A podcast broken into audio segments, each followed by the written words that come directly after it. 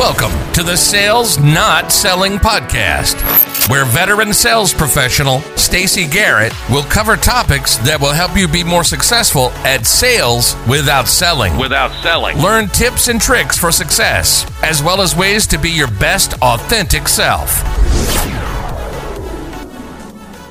Hello, and thank you for joining me on my podcast, Sales, Not Selling. My name is Stacy Garrett, and I sell promotional products and have successfully done so for 20 plus years. My goal with this podcast is to inspire other sales professionals to be even more successful and happy in sales.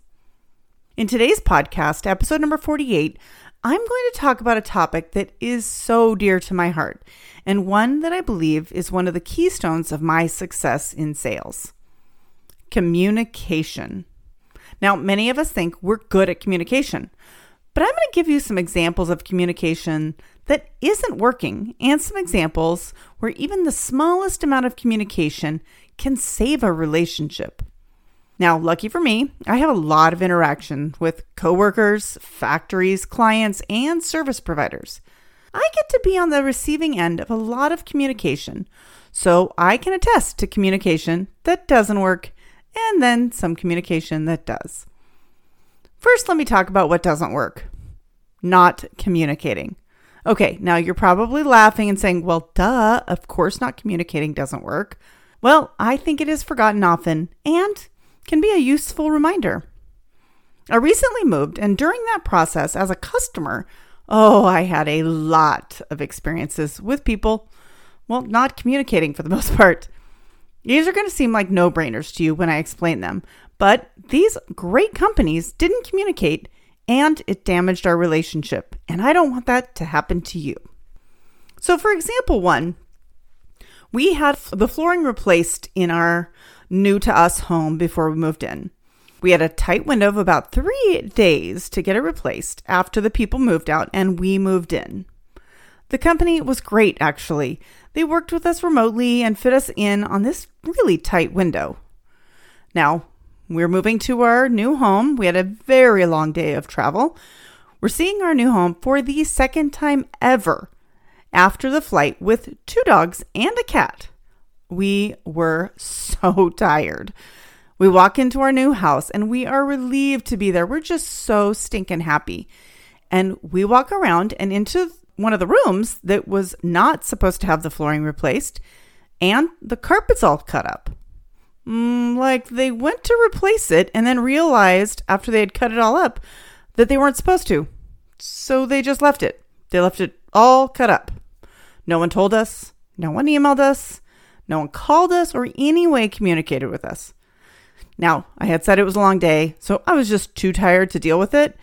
And I honestly was like, what what's going to happen? I mean, I we I looked through my paperwork. It was clear that room was not supposed to be touched. A couple days later, I get a call from the flooring company asking for their final payment. I said, of course, I'd be happy to make the final payment. Thank you so much for getting the timing uh, done with us moving in. But I needed to know what's going to happen with the cut up carpet in that room. I was frustrated, I'll be honest.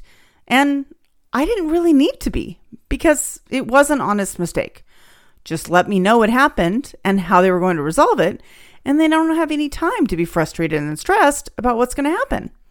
So easy to do because honestly, it ended up being a win win situation. Well, maybe only a winning situation for me because they put new flooring in there at no charge since they had damaged the carpet beyond repair.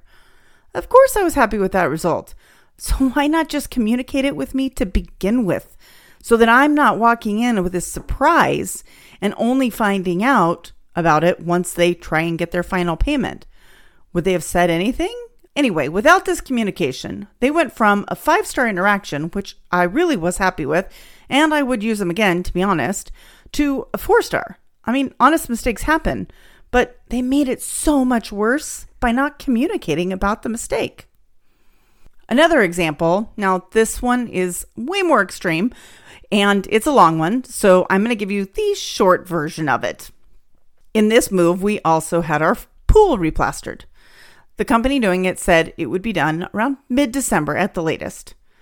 They started demo early. I was so excited because that meant we maybe could get our pool done a r- little earlier.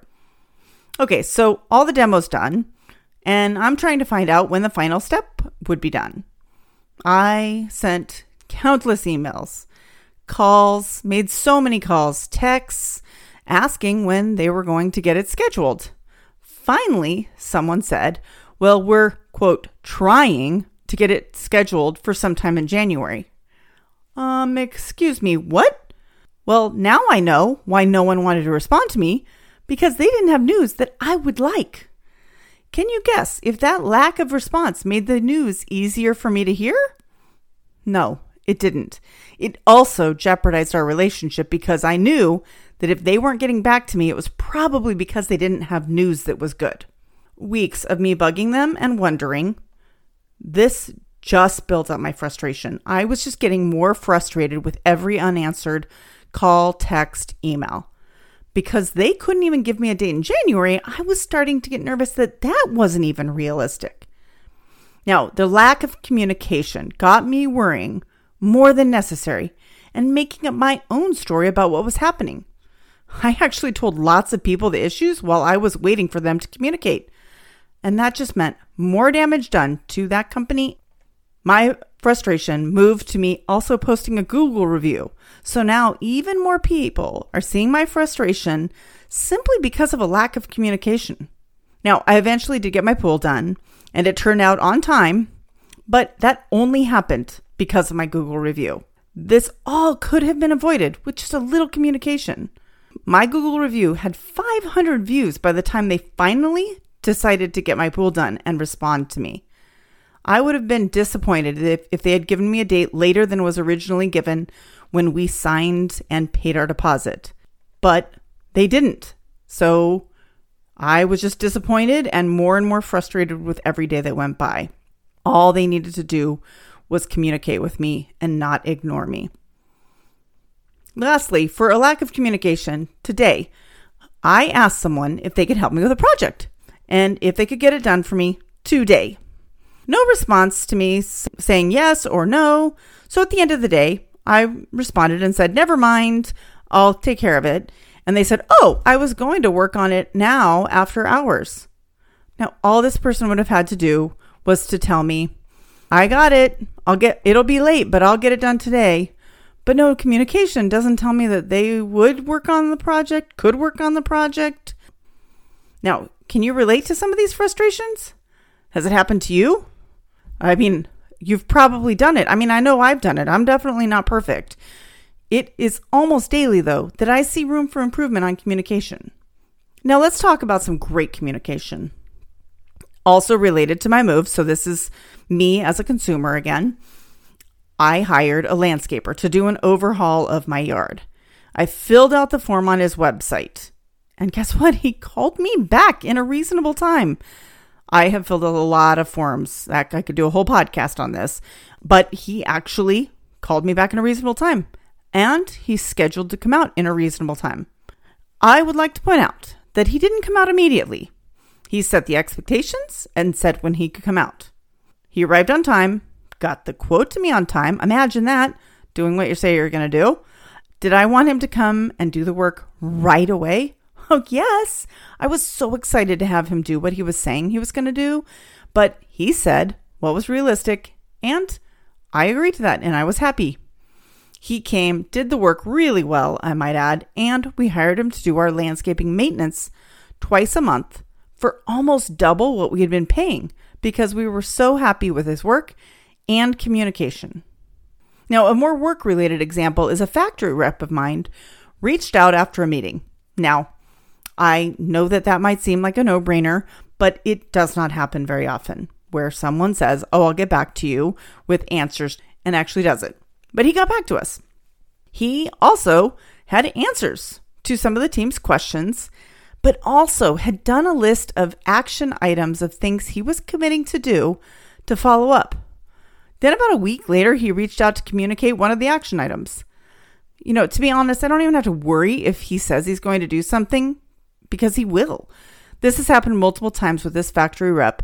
And so no, now he has built trust with me. So I don't have to follow up with him or question if he is doing something.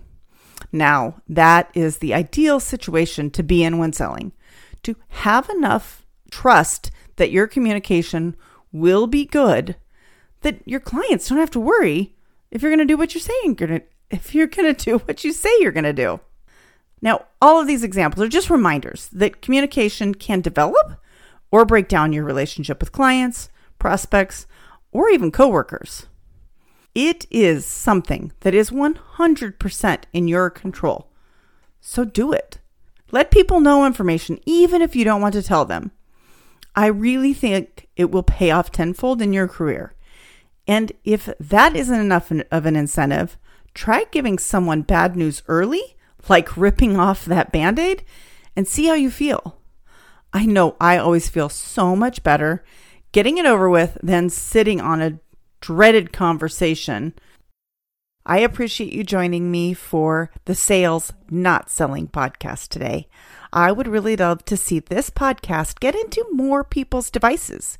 Can you help me by sharing this with someone you know that's in sales or maybe a small business owner? I would sincerely appreciate it. If you think of a topic you'd like me to discuss or have any suggestions for me to make this podcast better, let me know by connecting at Stacy Garrett 29. That's S T A C Y G A R R E T T, lucky number 29 on LinkedIn or you can find my podcast page on LinkedIn and Facebook by searching Sales, Not Selling. Have a wonderful day and keep on being the best you.